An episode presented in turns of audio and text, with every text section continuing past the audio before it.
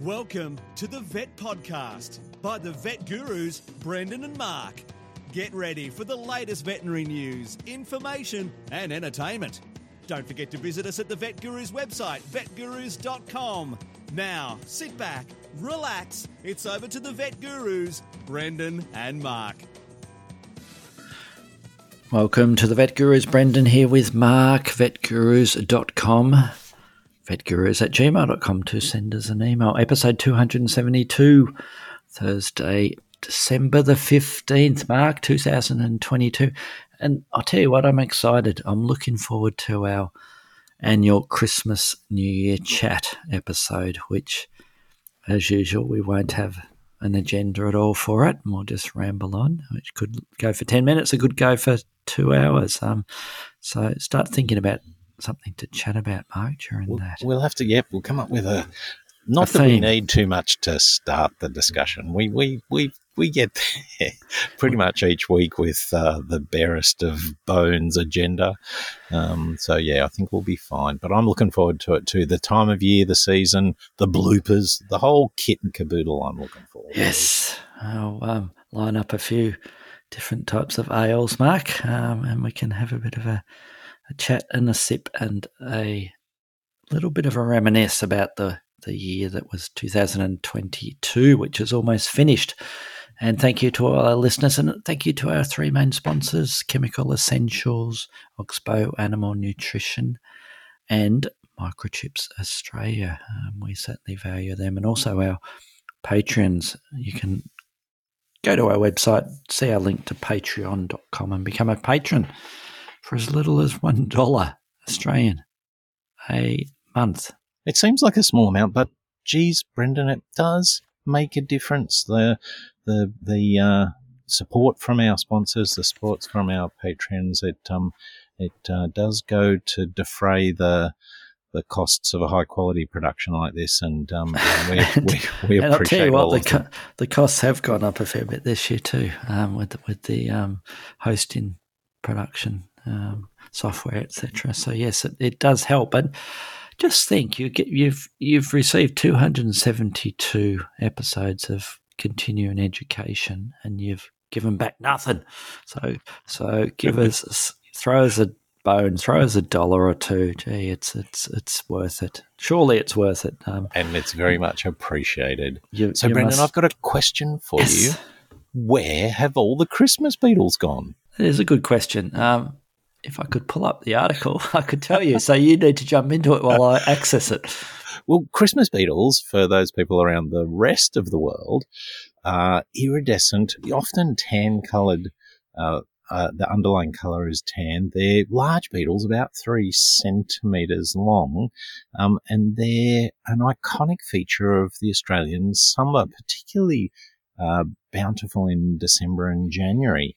Um, they've got this beautiful, you know, uh, refractive, reflective iridescence. Uh, you catch them in certain lights, and oh, they look beautiful. So they get their name obviously because they pop out around Christmas. One of the 35 species occurs most over most of Australia, um, but they're anecdotally, Brendan, anecdotally.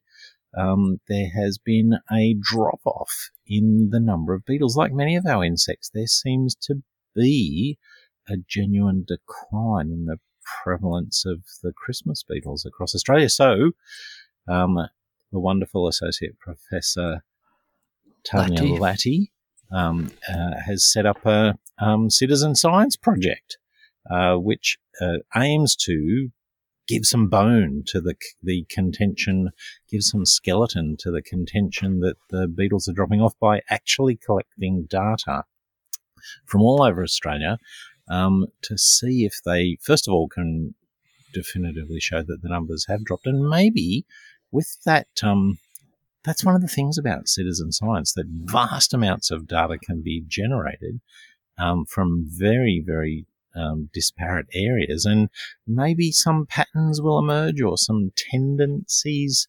Uh, um, the the beetles themselves often form a significant part of the diet of uh, um, large birds like currawongs and uh, and uh, our Australian magpie. Um, and maybe there's been changes in the number of those animals, the predatory birds that um, insectivorous birds that are um, have been munching on them, maybe, or maybe it's an insecticide problem. But this citizen science project hopefully will generate data that can be used to find out why we don't see as many Christmas beetles, Brendan.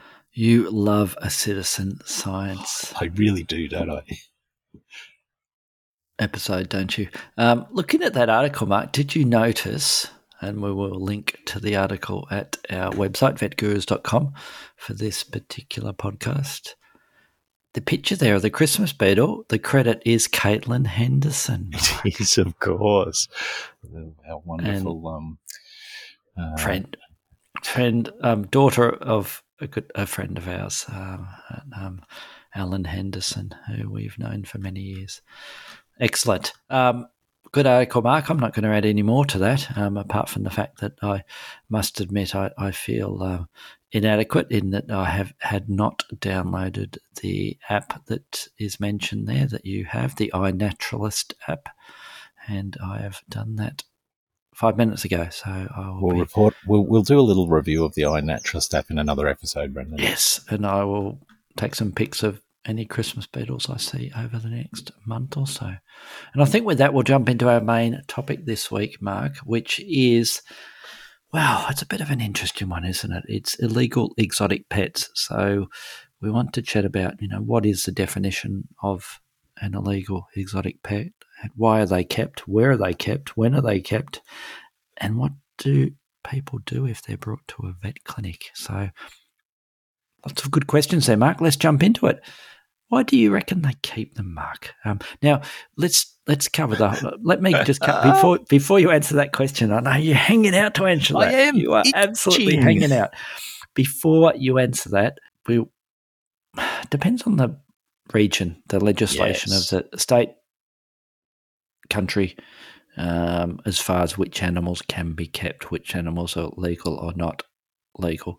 And, and we, we are going to touch on maybe some of our local jurisdictions, but yes. we emphasize that um, we, we ask you to refer to your uh, local, local legislation and uh, be aware. Unfortunately, Mark, there are some areas in the world where there ain't much going on as far as legislation, and you can keep all sorts of all sorts of species, and it's virtually carte blanche as far as you can grab anything and keep anything, which is, I think is unfortunate.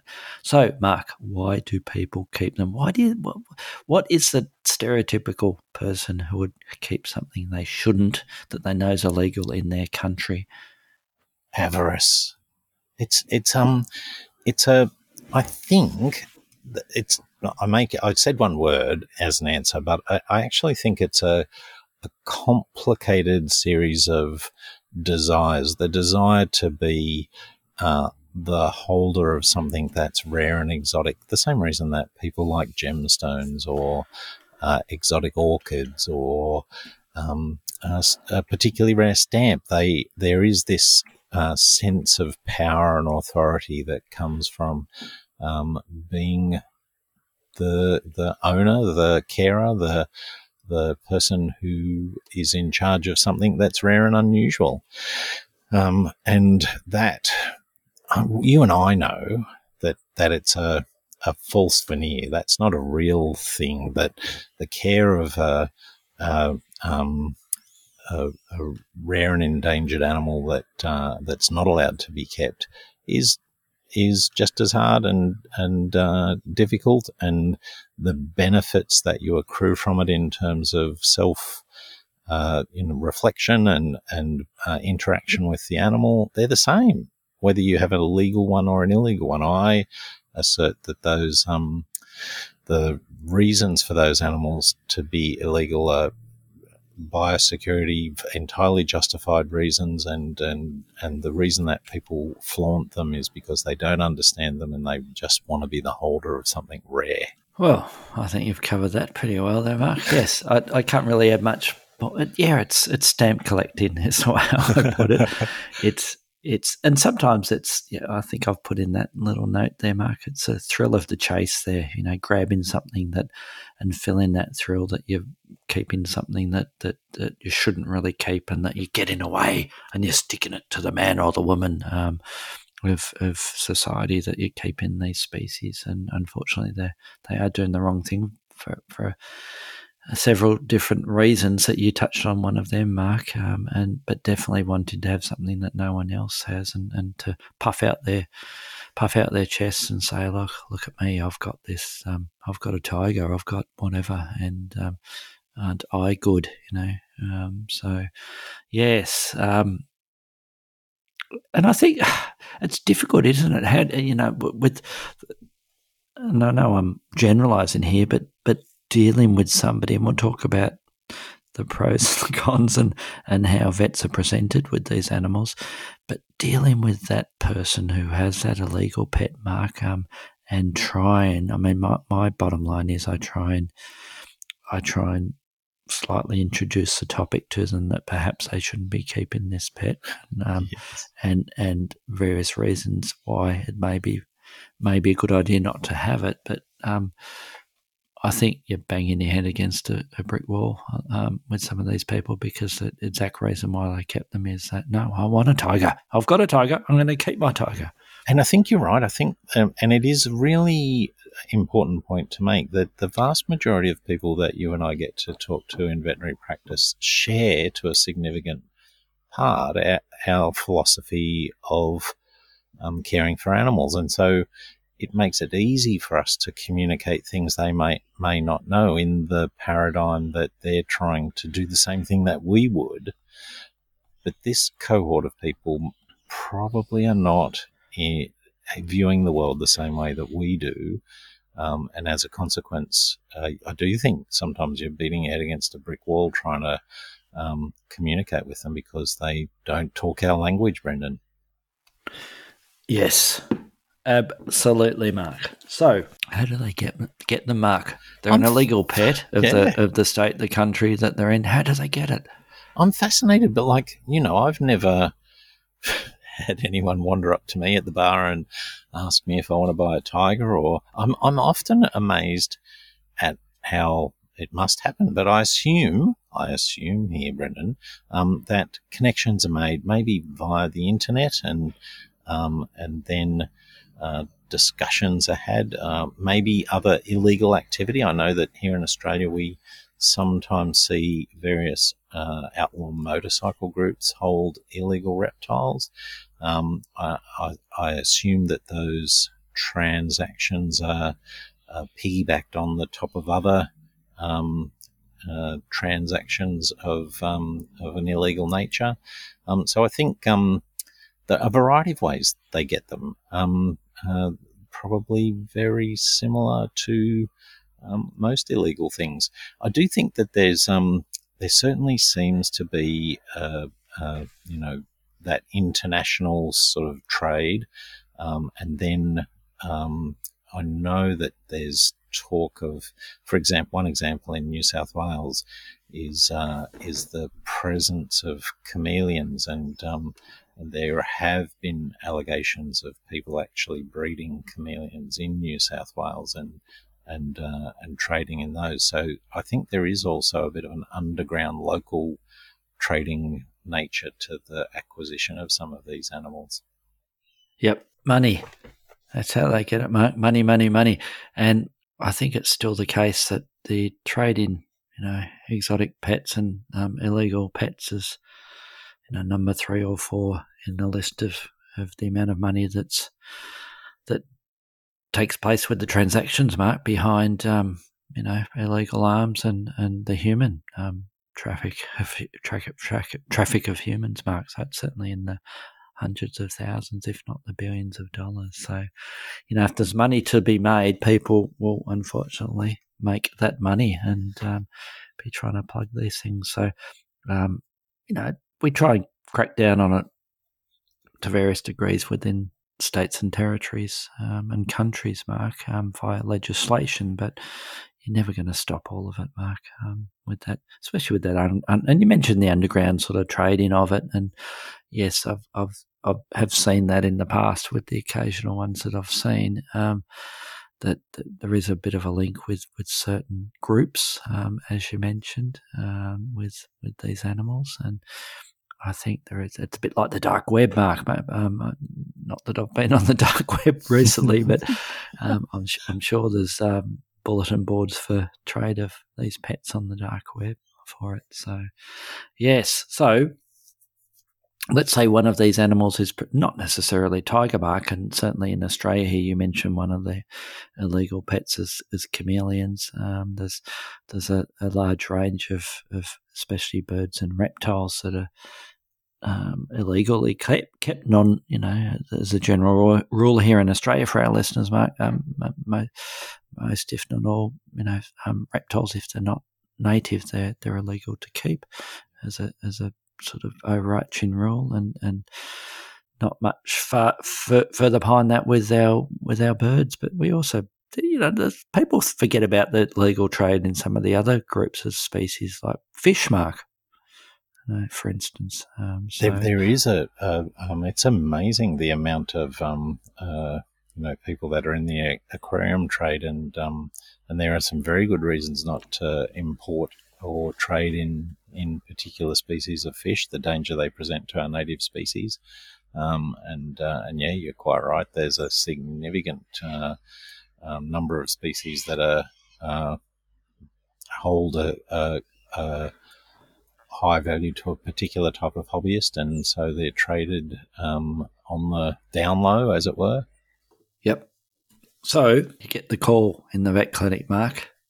Not necessarily a tiger. It might be a snake. It might be a, a, a um, another reptile or a bird, and you assert it, whether it's yourself or the or the your other staff, that it is an illegal exotic pet mark. What's the what's the process? Um, can, can veterinarians treat them? Um, do we treat them? Is it moral to treat them or not treat them? I remember. Brendan, there was a, a conference probably about 15 years ago, um, and this question, this specific question was raised, and I was fascinated by the diversity of um, of opinion. I I would have thought that uh, we were all uh, basically thinking as one, but um, there are a number of opinions.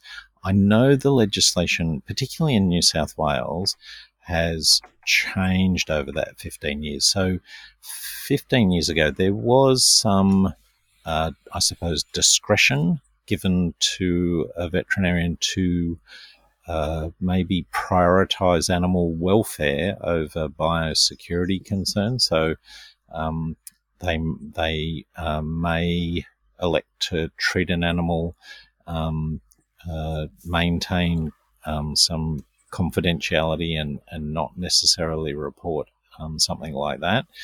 Now, I know the laws have changed since that time, and now there is an obligation on uh, veterinarians to uh, report that sort of um, that sort of thing, and so there's not much in New South Wales, at, re- at least, not much wriggle room room for wiggling out of the way.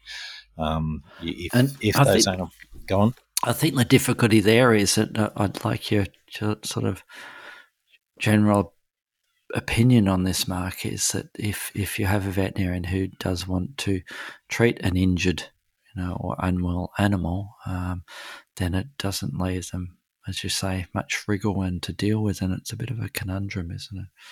It certainly is. Um, and and I think the there once was a very uh, you know a very strong defence that uh, Your Honour, I was doing only the best by the animal, and in most instances, doing the best by the animal was a um, you know a fairly sound defence, um, and you could be um, reasonably confident um, that you're that you weren't going to suffer horrible consequences for treating such an animal. In fact, you might suffer more consequences for not treating them in the past.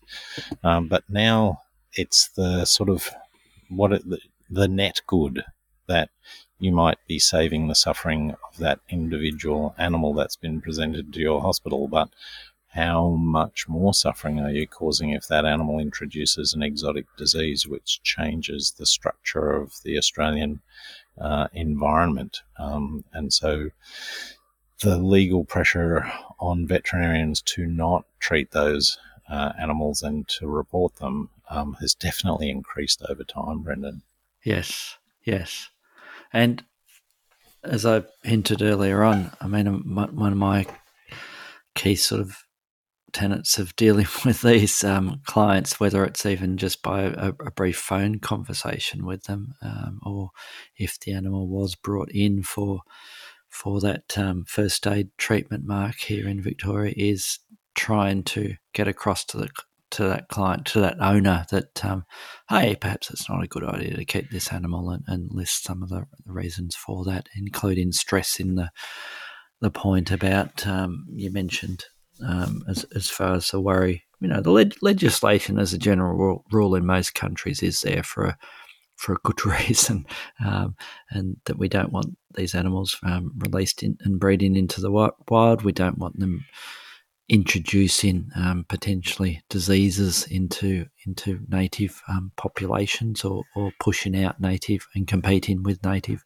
populations of animals there. And um, but they may just ignore that when you when you mention that to them. Um, and and just try, then I may even try scare tactics with them and say look you know why why are you having this animal? Which you're hiding in your you know in your house or your garage and you're constantly under the threat or the worry that you know I'm going to get raided by the by the authorities um, for keeping this pet that I shouldn't be keeping. Why do, go down that process? I mean, especially here in Australia, if we're talking about reptiles, for instance, we've got such an amazing, incredible variety of animals that can be kept as pets legally. Um, all the all the and, and acquired legally the, the native ones that um, overseas people would kill for and are often smuggled out of Australia illegally as kept as illegal pets internationally. Um, why don't you concentrate on, on having some of those as a pet? Then you can rest and relax because you're doing the right thing and you've still got an amazing animal. So true, Brendan. So true.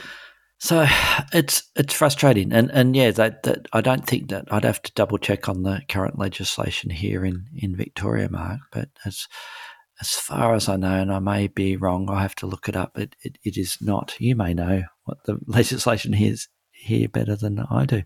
Um, it is not compulsory to to report somebody if they do bring an illegal pet into a veterinary clinic. Um, but morally, you certainly um, need to grapple with what you're going to do with that. And I generally mention if I'm ever chatting to veterinary students or, or technicians or nurses, Mark, about this exact subject, I, I think it's a bit like other aspects of exotic pet practice for instance, dealing with venomous reptiles, you need to have a clinic policy, and you need to have all the staff are clear in in what and how we're going to deal with that that phone call, somebody phoning up and saying, "Look, I have an iguana um, that I want to bring in, and iguanas are illegal as pets in Australia." Um, what is the, the response to that phone call? My iguana is sick. I need it treating. Um, and and I think you're right. I think um, you know policies and and specific scripts, um, but even then, they they uh, you none of us could be experts on the the um, the identification of every taxa every species of every phyla and uh, confidently say, oh yes, that is definitely that and shouldn't be here, and that one's not. Um, so having the policy, but also um, trying to educate the staff about the likely sorts of animals that are um, are going to to be presented as exotic uh, illegal exotic animals so that um, they can work through the policy and come to the right conclusion. Yep, I agree. I agree. So it's a it is a difficult um, subject, and and it will be something every single exotic veterinarian certainly will be exposed to, regardless of what region of the world they are, and even non-exotic pet veterinarians will potentially be um, exposed to an illegally kept pet and they need to decide what, what their approach to that is. But, you know, I think it, you, you can, having said what I said, I think you can manage to convince some, well, I think maybe I'm um, fooling myself if if uh, I'm thinking that, but I think I have managed to convince some some um, pet owners to to change their perceptions about whether or not they should be keeping them. You know, I think we're lucky in a way that we, you know, we mentioned about keeping that tiger or that that um, lion or whatever that we're lucky in that um, I certainly haven't seen them or, or yeah. had phone calls about it. You know, um, whereas in a lot of areas of the world, that that may be the phone call that you receive, and thank goodness for that that we're not exposed to that.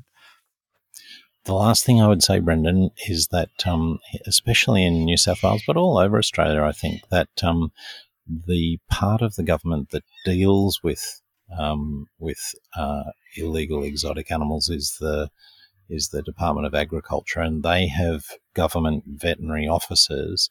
And my experience has been that they have been extraordinary, extraordinarily helpful when we've had um, a confusing issue or a confounding issue, a biosecurity issue, um, uh, exotic disease questions.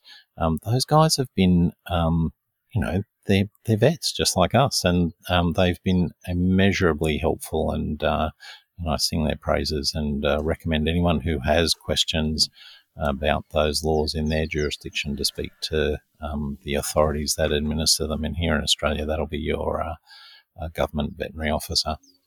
Yep, I agree. Don't be afraid of chatting to them, and they're they're they're trying to do their job, and they're they they'll try and help. You know, they're not they're not the enemy. Um, so, and they can help you work through um, some of those thorny questions and, and, and dealing with those illegal exotic pet that's brought into you. You know, and the other one, you know, the other one that briefly we'll touch on of those animals brought in as wildlife. Um, so, um, the classic there that we exposed to as red-eared sliders, Mark, are occasionally oh, yeah. brought, brought, into us that are breeding um, quite well um, in, in, rivers and dams, etc. Here in Victoria, and um, you know, pest species, and um, we we euthanize them. But so that that's something slightly related to what we've. And I think there's some um, there's some feral populations of newts uh, yep. in Victoria that are the result of um, illegal imports um, and yep. become established. So, um, and uh, and certainly same deal applies, Brendan. Talk to you uh, if it's a a uh, an exotic feral um, that's unexpected, uh, brought in by a member of the public. Contact your sometimes the the government department will want the animal euthanized, but stored in a specific way so they can test it for specific exotic diseases. So that communication is absolutely critical with those species. Yep, phone a friend. Don't be afraid to phone a friend about help with that. I think with that, but well, I'd love for us to receive some emails, Mark, about this particular topic. You know what? We know it's uh, controversial. Tell us your opinion. Yes, we won't. We won't call out your name if you don't want us to, um, or your email address. Certainly won't get exposed. But we'd love to hear some stories about what illegal exotic pet was presented to your vet clinic, and what was your approach to it, and what was the end result. Um, and when we can have a little chat about some of the um, experiences in the next podcast, Mark. Let's get out of here. Mr. Outro's here. We'll talk to you all next week.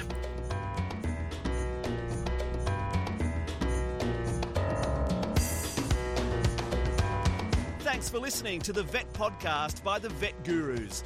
Don't forget to visit us at the website vetgurus.com, where you can subscribe, view show notes, listen to previous episodes, and more. You can contact us via email at vetgurus at gmail.com to ask a question or just say hi. Thanks again, and see you next time.